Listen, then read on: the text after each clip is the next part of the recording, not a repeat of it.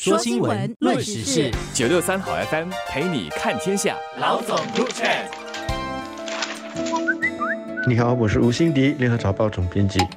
你好，我是罗文燕，华文媒体集团营运总编辑。以色列和哈马斯之间的临时停火协议终于是生效和落实了。从上个星期五开始，一直到新加坡时间星期天的中午，哈马斯已经释放了两批人质，总人数呢达到四十一人，当中二十六人是以色列人质，其他十四名泰国人和一名菲律宾人。那么乙方到星期天中午呢，也释放了七十八名原本关在呃以色列监狱的巴勒斯坦囚犯。那么按照临时停火协议，哈马斯和以色列将按按照一对三的这个比例来交换人质和囚犯。那么那些被释放的泰国和菲律宾人呢，则不算在里头。根据哈马斯在临时停火协议所开出的条件呢，救援物资呢也或者进入加沙地带。根据我们所掌握到的一些信息呢，星期五已经有将近两百辆卡车载着粮食、水还有医疗品从拉法口岸开入了加沙。那么星期六呢，也有六十多辆救援车开进了加沙。这次的临时停火协议和人质的交换，可以说都是世界各主要报章的头条新闻，因为这是。是十月七号，哈马斯对以色列展开恐怖袭击，杀死一千两百人，还有带走两百多的这个人质之后呢，以哈双方的第一次停火。一直，虽然它是短暂性的停火几天，还是有它的意义。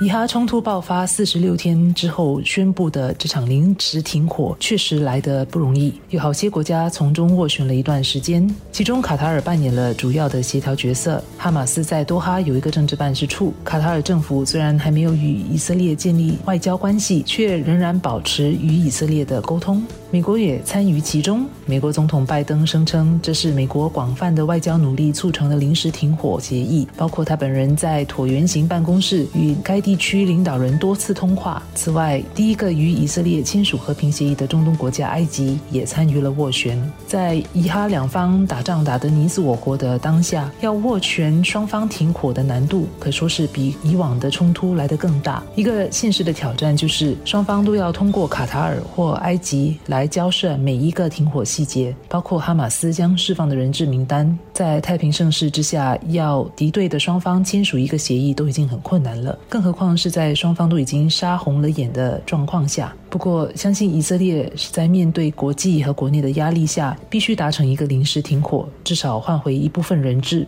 不然，以色列人对于这场战争的支持度势必逐日消退。哈马斯也知道加沙人民非常需要物资，他本身也需要重新部署，因此临时停火是迟早达成的事情。问题是，最终会停火多久？还有会有多少人质被释放？对于那几十名被获释的以色列人质的亲属来说，看到家人总算是能够回国，心情呢可以说是喜忧参半，非常复杂。不少的家庭，他们虽然总算是看到了失联一个多月的亲人现在回来了，但是家里还有其他的成员继续的被扣留在哈马斯的手中，所以当然是高兴不起来了。那么另外一些家庭则有成员呢，在十月七号的那一场恐怖袭击中遇害了。那么现在虽然看到了失联的家人回来，心情还是十分沉重的。至于那些家庭成员不在这一次的释放人质名单上的，他们心中的。焦虑可想而知，他们都在等待自己的家人几时才可以被释放。而这些家庭也给了以色列政府带来巨大的压力，因为对他们来说，现在最重要的不是对哈马斯的赶尽杀绝，而是释放所有被哈马斯扣押的人质，让他们安全回家。这些家庭认为呢，歼灭哈马斯固然重要，但那是以后的事。以色列政府现在应该是专注于释放人质的谈判。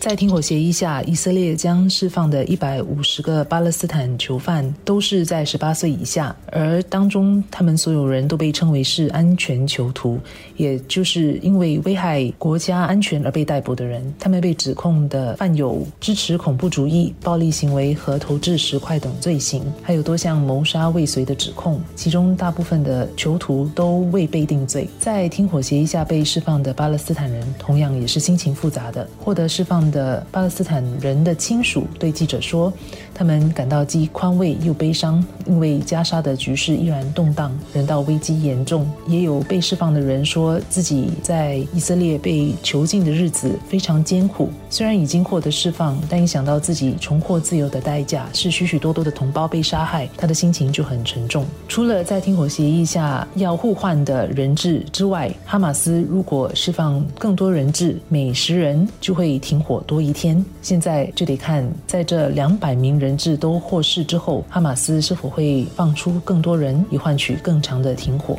很自然的，世界各国关注的是几天的临时停火协议结束了之后，以哈双方的下一步是什么？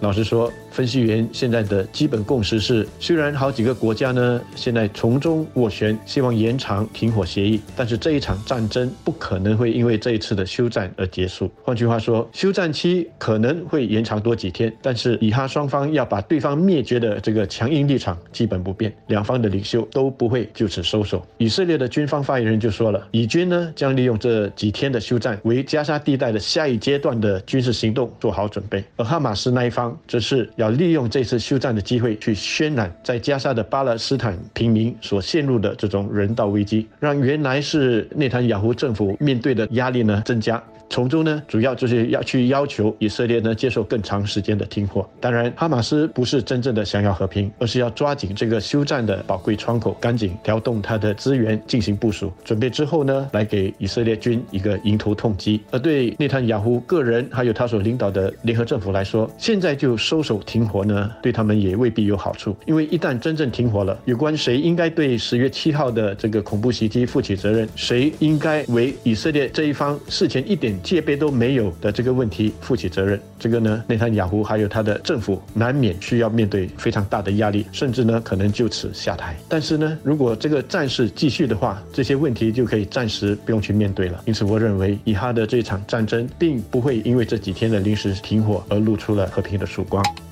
内塔尼亚胡除了国内压力之外，也会继续面对不断增加的国际压力。国际上已经有许多国家公开批评和谴责以色列在加沙造成人道危机，停战的呼声越来越大。以色列的确处于两难的情况，而这次的暂时停火看来是哈马斯占优势，而以色列是处于下风。预料哈马斯将利用停火来重振旗鼓，并且借用释放更多人质来换取更多停火的条款，进而迫使以色列政府。放弃军事行动，或是在恢复攻势之后，剩余的人质如果有任何的伤亡，哈马斯也想必会归咎于以色列。而以色列经过了过去四十多天的军事行动后，似乎还没解决和摧毁哈马斯的统治和军事能力，而且还有一大部分的以色列人质被哈马斯扣留。所以，下来得看以色列是否会基于国内和国外的压力而改变策略，以减少加沙地带平民的死伤。此外，我们也得看被逼入。绝境的加沙人民是否会将愤怒转向哈马斯和以色列？